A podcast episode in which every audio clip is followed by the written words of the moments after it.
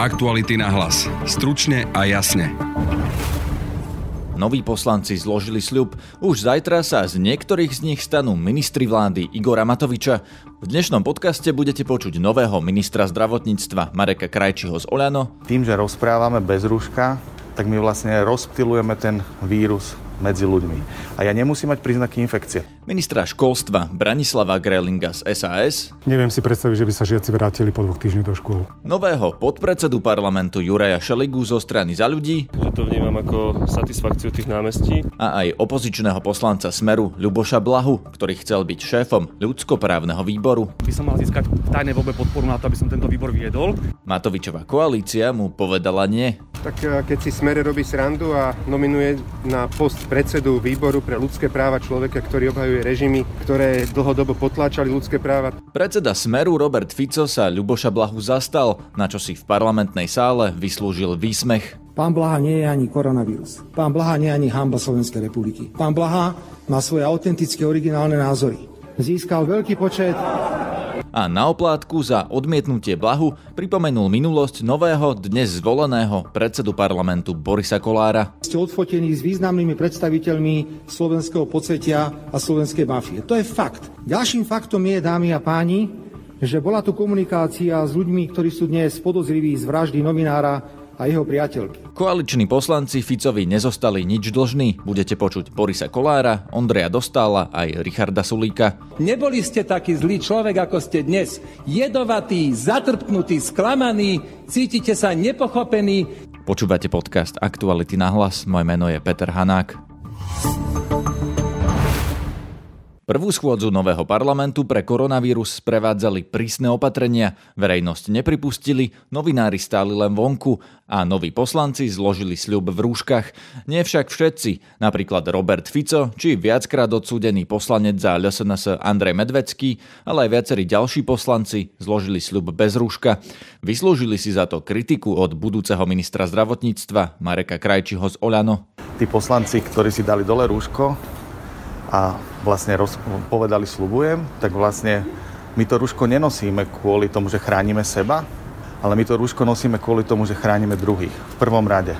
Práve preto, keď rozprávame, tak my produkujeme kvapočky, v ktorých môže byť ten vírus a tie kvapočky sa rozptýlujú v prostredí. To znamená, ja keď teraz rozprávam, tak ja tým, že mám rúško, tak chránim, aby sa nerozptilovali na mikrofóne, na vás, na kamerách a tak ďalej.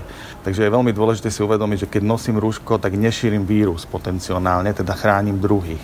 A keď aj ten druhý má to rúško na sebe, tak my ten vírus eliminujeme takmer na 100%. Treba si uvedomiť, že tie, aj tie predikčné mapy, čo, ste, čo boli vlastne prezentované, to vyzerá strašne, ale my teraz musíme rozprávať o prevencii, prevencii, prevencii, pretože to vôbec tak nemusí byť, pokiaľ sa budeme zodpovedne správať. A chcem poďakovať aj médiám, že to robíte a aj vlastne všetkým, že nosíme tie rúška, pretože je to, je to, je to by som povedal, vzor pre všetky, že takto ten vírus dokážeme naozaj veľmi efektívne potlačiť. Čiže nebolo to mudré od kolegov, ktorí si dali to rúško dole? Ešte raz, ja, ja nechcem nikoho odsudzovať, pretože nie každý možno tie informácie má tak ako ja. Ja len chcem povedať, že my tým, že rozprávame bez rúška, tak my vlastne rozptilujeme ten vírus medzi ľuďmi. Keď nie sme chorí, že necítime sa byť chorí, tak my stále potenciálne ten vírus môžeme mať na svojich slizniciach. A ja nemusím mať príznaky infekcie. To je to dôležité. To znamená, to nie je o hrdinstve tých ľudí, ktorí si dali dole tie rúšky, že oni pri tom slube hovorili, že slubujem, ja sa toho nebojím. To je v poriadku. Oni oni ohrozili druhých, oni neohrozili seba, lebo ostatní tie rúšky mali. Ministrom školstva sa už zajtra stane Branislav Greling z SAS. Pondelok zasada krízový štáb na ministerstve školstva a aké dostaneme pokyny ohľadom zatvorenia, respektíve prerušenia vyučovania, tak sa budeme rozhodovať ďalej. Opýtam sa inak, viete si predstaviť, že by sa po tých dvoch týždňoch žiaci vrátili do škôl? Neviem si predstaviť, že by sa žiaci vrátili po dvoch týždňoch do škôl. Čiže aké sú alternatívne možnosti? Tá jedna alternatíva je, že to bude ešte nasledujúce dva týždne, ale prosím vás, nepredbiehajme, že uvidíme, ako rozhodne krízový štáb reálne a na základe toho my budeme konať. Niečo také ako predčasné ukončenie školského roka, to si viete predstaviť? Nemyslím si, lebo teraz prebieha online nové a nejakým iným spôsobom vzdelávanie, takže v tomto budeme pokračovať. Ja sa budem snažiť, aby ten školský rok skončil tak, ako má skončiť v danom termíne. Na predsedov dvoch výborov opozícia nominovala Mariana Kotlebu a Martina Beluského z fašistickej LSNS. Smer na pozíciu predsedu výboru výboru pre ľudské práva navrhol Ľuboša Blahu. V čase uzávierky tohto podcastu ešte nebolo jasné, kto z nich bude zvolený. Viaceré strany ale avizovali, že nepodporia Blahu. Nový podpredseda parlamentu zo strany za ľudí, Juraj Šeliga. Asi som rád, že po dvoch rokoch od vraždy Jana Martiny vznikne na Slovensku vláda bez smeru eh, fašistov sns samozrejme, že to vnímam ako satisfakciu tých námestí. Vy asi nebudete hlasovať e, za Kotlebovcov v súvislosti s výbormi a ako sa to dá vyriešiť? Oni hovoria, že to je demokracia, že majú mať svoje pozície.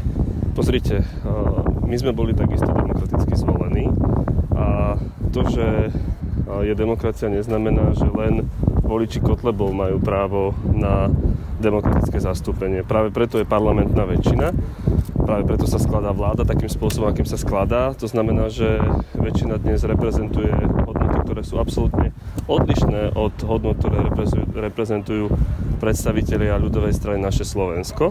To je jedna rovina. Druhá rovina, nikto im nebráni v ich parlamentnej robote, ale o tom, kto bude šéfovať výboru, o tom rozhoduje väčšina Národnej rady. A v tomto prípade my sme proti tomu. Celý náš klub bude hlasovať proti tomu. Rovnako bude hlasovať proti tomu, aby Ľuboš Blaha šéfoval výboru pre ľudské práva. Poslanec Blaha naznačil, že pôvodne chcel byť v zahraničnom výbore, ale tam si ho koaličné strany neželali. Pokiaľ by e, išlo všetko podľa e, zaužívaných pravidiel, tak e, by som mal získať v tajnej voľbe podporu na to, aby som tento výbor viedol. Druhá možnosť je, že koalícia prvýkrát v dejinách Slovenskej republiky prakticky zablokuje niekoho na post výboru, na post, ktorý patrí opozícii a to by bol valec. To tak by bol totalitný valec. Oni ale už avizovali, že majú problém s vami aj s predstaviteľmi SNS. Pokiaľ viem, tak aspoň pokiaľ mám informácie z toho stretnutia, kde došlo k dohodám, tak mali problém s tým, aby som ja viedol zahraničný výbor a aby kolegovia z Kotlebovskej strany viedli dva výbory a takéto niečo nenastalo, pretože ja budem viesť ľudskoprávny výbor. Proti Ľubošovi Blahovi na stoličke predsedu ľudskoprávneho výboru sa postavili viaceré koaličné strany, aj šéf Oľano Igor Matovič. Tak takú, takúto ustanovujúcu schôdzu ste si asi nepredstavovali? Tak myslím si, že je, nikto si ju nepredstavoval, všetci by sme sa bez toho zaobišli, ale treba sa postaviť realite čelom, treba naplniť literu ústavy a od zajtra nás čaká ťažký súboj. Vyzerá to tu na prvý spor, pretože zdá sa, že neprejdú tie opozičné nominácie ohľadom pána Blahu a SNS nominantov na výboroch. Tak e, keď si Smere robí srandu a nominuje na post predsedu výboru pre ľudské práva človeka, ktorý obhajuje režimy, ktoré dlhodobo potláčali ľudské práva, tak e, to je naozaj loptička na strane Smeru. A váš poslanecký klub? Ako... Každý poslanec vždy bude hlasovať v súlade so svojím svedomím. Ja určite pána Blahu, e, obdivovateľa režimov, ktoré utláčali druhých ľudí, určite nebudem voliť eh, za predsedu takéhoto výboru. A kontrolné výbory a SNS nominanti? Každý poslanec bude hlasovať v súlade so svojím svedomím. Ale ako sa to vyrieši, keď nebudú chcieť niekoho iného nominovať? To už sú otázky na budúceho predsedu Národnej rady. Robert Fico dnes už ako radový opozičný poslanec požiadal o slovo. Zastal sa Ľuboša Blahu a pripomenul minulosť Borisa Kolára tesne predtým, ako ho parlament zvolil za nového predsedu. Pán Kolár, opäť fakt. Sú tu fotografie zo zahraničia, kde ste odfotení s významnými predstaviteľmi slovenského podsvetia a slovenskej mafie. To je fakt. Na tomto fakte sa nedá jednoducho nič zmeniť. Ďalším faktom je, dámy a páni, že bola tu komunikácia s ľuďmi, ktorí sú dnes podozriví z vraždy novinára a jeho priateľky. Je fakt, že v roku 2010 až 2012 ste so ženou, ktorá je dnes obžalovaná z vraždy, udržiavali priamy kontakt, dali ste jej peniaze a podľa informácií, ktoré máme, ste jej kúpili ešte aj osobný automobil. Je fakt, pán Kolár, že v roku 1990 kontrarozviedka Slovenska pripravila dokumenty, ktoré sú označené za pravdivé, hovorím teraz o pravosti tých dokumentov, kde sa hovorí, že ste sa podielali na dovoze asi 6 kg ťažkých drog na územie Slovenska. Je to fakt. Ja len hovorím to, čo dnes je dnes zvonku a je evidentné, že ste spolupracovali so špičkami slovenského podsvietia organizovaného zločinu. Prosím, Národná rada si môže vybrať za predsedu Národnej rady, koho chce. Ale teraz sa bavíme o vážnom bezpečnostnom riziku. Prečo ste si z 95 ľudí nevybrali niekoho iného? Prečo trváte na voľbe takéhoto kandidáta? Tu nejde o vnútorný slovenský politický život. Tu ide aj o pohľad na Slovensko zo zahraničia. Ešte raz opakujem. Bude mať stupeň prísne tajné, môže sa oboznamovať s akýmikoľvek tajnými informáciami a spätne, keď sa pozriete na fakty, nerobím žiadne hodnotiace úsudky, pán Kolár, ešte raz, ja vás nepoznám osobne, my si vykáme, nemáme žiadne vzťahy navzájom, hovorím o faktoch, ktoré vás podľa mňa absolútne diskvalifikujú na túto pozíciu. Urobil by som chybu, keby som tieto slova nepovedal a najmä by som urobil chybu, keby som ich nepovedal po tom, čo ste porozprávali našeho poslanca pána Blahu.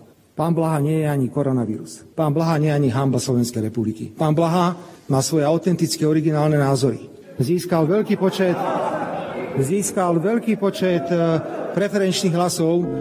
Páni, smejte sa najmä tí, čo máte po tisíc preferenčných hlasov. Hovorím o človeku, ktorý mal viac ako 60 tisíc preferenčných hlasov. Majme úctu protivníkom, ja ju mám. Ja neurážam pána Kolára, hovorím o faktoch. Pýtam sa, prečo robíte takúto hrubú chybu. Tak, ako ste vy oznámili, že nebudete voliť e, pána Blahu za predsedu výboru. My samozrejme oznamujeme, že nebudeme voliť, je to naše právo, e, pána Kolára za predsedu Národnej rady, lebo ho považujeme za vážne bezpečnostné riziko Slovenskej republiky. Ďakujem pekne.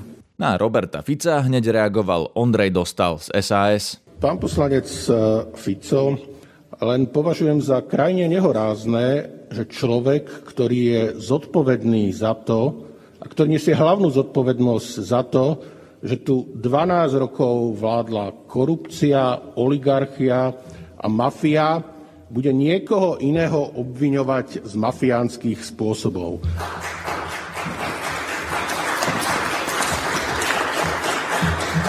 Človek, ktorého Marian Kočner, súdený za objednávku vraždy novinára Jana Kuciaka a jeho priateľky Martiny Kušnírovej, Marian Kočner volal Roberta Fica vo svojich komunikáciách šéf. Robert Fico bol šéfom mafiána Kočnera.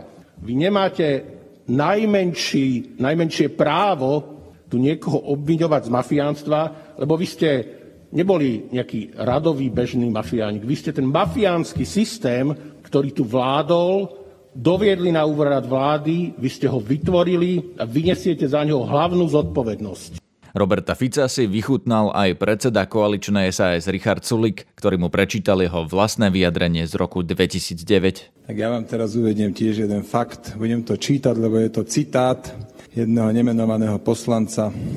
Nepovažujem za správne, aby človek, ktorý má k dispozícii vládnu moc, či už 4 roky alebo 8 rokov, potom sa vrátil do parlamentu a vykrikoval z lavice, ako dnes vykrikuje pán Zurinda alebo pán Mikloš. Je to smiešne.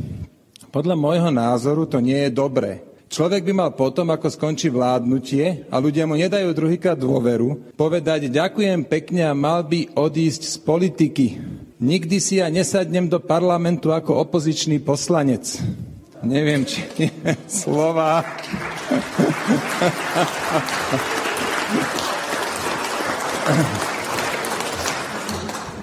A teda, ste taká karikatúra politika. 30 rokov ste v politike.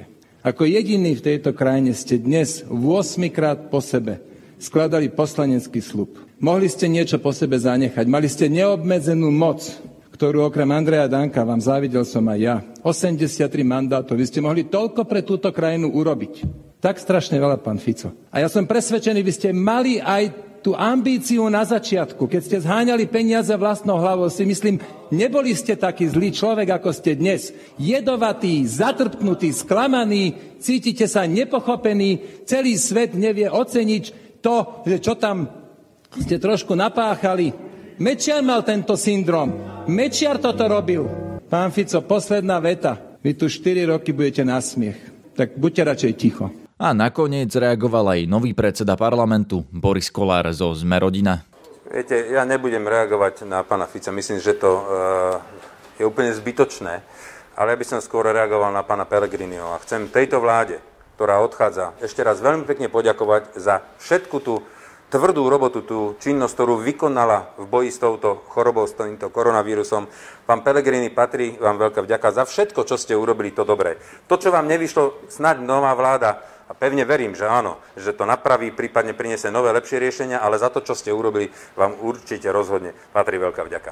Na dnešnom podcaste spolupracovali z terénu Denisa Hopková a z homofisu Lucia Babiaková. Zdraví vás Peter Hanák.